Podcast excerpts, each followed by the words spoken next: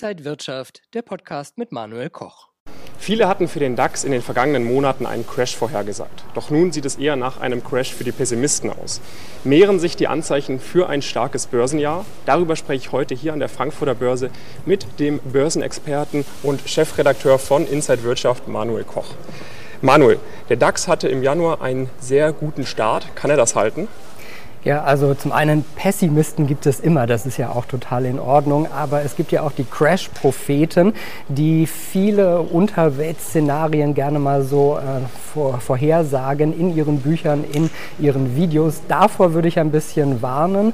Es ist immer gut, seine eigene Meinung zu haben, aber wenn man mal sieht, die Märkte haben sich noch durch jede Krise durchgewurschtelt, das ist wie im Dschungel, man überlebt dann irgendwie und man muss auch sagen, dass äh, ja, es alle 10 bis 15 Jahre statistisch gesehen, wenn man auf das Renditedreieck schaut, wieder neue Höchststände an den Börsen gab. Es gibt so eine Grundregel statistisch gesehen, je besser der Januar, desto besser auch das Börsenjahr.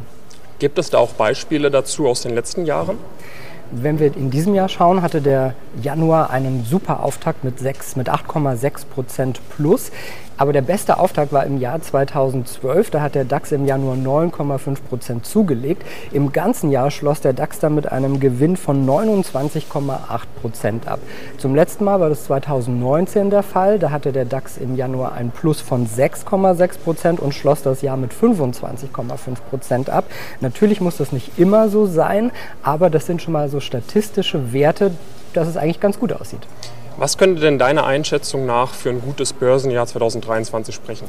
Ja, wenn wir mal schauen, die Märkte schauen total viel auf die Inflation, auf die Notenbanken mit den Zinserhöhungen. Und jetzt haben wir gerade die US-Notenbank FED gesehen, die hat nur noch die Noten, die Zinsen um einen kleinen Schritt erhöht, um 25 Basispunkte, 0,25 Prozentpunkte. Das heißt, die Schritte nach oben werden geringer. Irgendwann wird das zu Ende sein, vielleicht sogar schon früher, als wir denken. Und man sagt, je niedriger die Leitzinsen, desto besser für die Aktienmärkte, weil andere Alternativen dadurch dann auch wieder unattraktiver werden und die Finanzmärkte eben attraktiver sind. Und wir haben natürlich die Hoffnung, dass der Krieg in der Ukraine bald hoffentlich zu Ende ist. Nach über einem Jahr wird es dann hoffentlich in diesem Jahr vielleicht auch zu Ende sein. Und das, davon würde ich ausgehen, würde die Aktienmärkte auch nochmal beflügeln, so eine kleine Rallye auslösen. Das heißt, deine Einschätzung, wohin könnte es dieses Jahr für den DAX gehen? Ja, ist immer schwierig zu sagen. Wenn wir diese Statistiken von vorhin nehmen, wo wir die anderen Jahre gesehen haben, 2012 und 2019, wenn wir das so ein bisschen anwenden auf dieses Jahr, könnte der DAX dieses Jahr noch 19 Prozent zulegen. Da wären wir allerdings dann bei 17.800 Punkte. Das ist natürlich wahnsinnig viel. Ja, das klingt jetzt auf den ersten Blick vielleicht auch nicht ganz so realistisch, oder?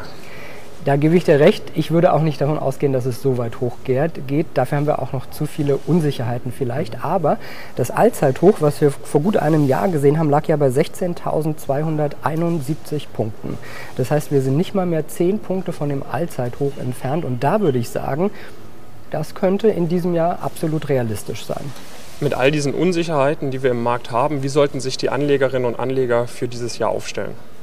Ich unterscheide da immer, ob man so Daytrader ist und einfach äh, schnell rein und raus in Aktien geht und das damit sein Geld verdient.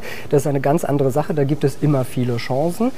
Für mich zählt mehr das langfristige Investment, also eine Geldanlage, eine Altersvorsorge. Und da sage ich immer nicht zu viel hin und her, nicht zu viele Anlagen, einen Überblick bewahren. Also vielleicht drei, vier, fünf verschiedene ETF-Sparpläne, die diversifizieren in verschiedenen Ländern, in verschiedenen Branchen. Da hat man erstmal einen guten Grundstock.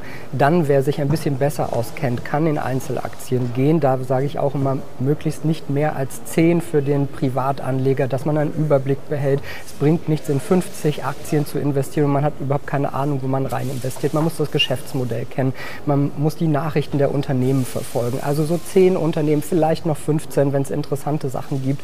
Und das alles langfristig halten, sich Sachen aussuchen, von denen man ausgeht, dass sie langfristig interessant sind. Und dann kann man noch mit anderen Sachen ein bisschen mischen, vielleicht Anleihen, vielleicht Gold, vielleicht andere Investments, wenn man noch mehr Geld auf der hohen Kante hat. Bisschen was natürlich in Cash auf der Seite haben für Notfälle auch immer ganz wichtig. Und so müsste man dann gut auch durch die Krisen kommen. Vielen Dank an den Börsenexperten und Inside Wirtschaft Chefredakteur Manuel Koch und vielen Dank natürlich auch an alle Zuschauerinnen und Zuschauer fürs Zuschauen und bis zum nächsten Mal.